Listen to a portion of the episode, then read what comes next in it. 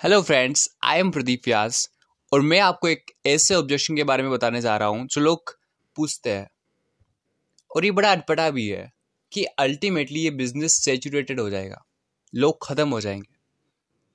तो आपको उसको क्या जवाब देना है? आपको उसे बोलना है कि भाई, ये सच नहीं है। ऐसा होता है तो आप मुझे बताओ। आप किसी ऐसे इंसान को जानते हो जिसके घर में टीवी नहीं है? फिर क्यों सैमसंग एल बार बार उनके एड्स करवाती जा रही है? क्यों बना रही है भाई? इतनी प्रोडक्शन क्यों कर रही है वो? सबके पास तो है टेलीविज़न अच्छा ऐसे कितने लोग हैं जिनके घर में फ्रिज नहीं है? तो भी एलजी बनाया जा रहा है, बनाया जा रहा है। किसके घर में नहीं है? अल्टीमेटली अगर आप नेटवर्क मार्केटिंग की बात करते हो तो कितने लोग रोज पैदा हो रहे हैं? हर रोज कितने लोग अट्ठारह साल के होते जा रहे हैं? They are your potential prospects उन लोगों को कुछ ना कुछ शुरू करना है। कितने लोग हैं? अनगिनत। आप एक पॉइंट ऑफ़ टाइम पे लोगों को कैलकुलेट ही नहीं कर सकते। लोग बढ़ते जा रहे हैं।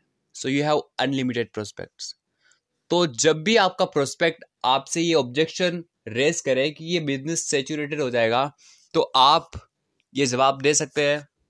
और अगर आप नए हैं इस चैनल पे तो मेक श्योर सब्सक्राइब इट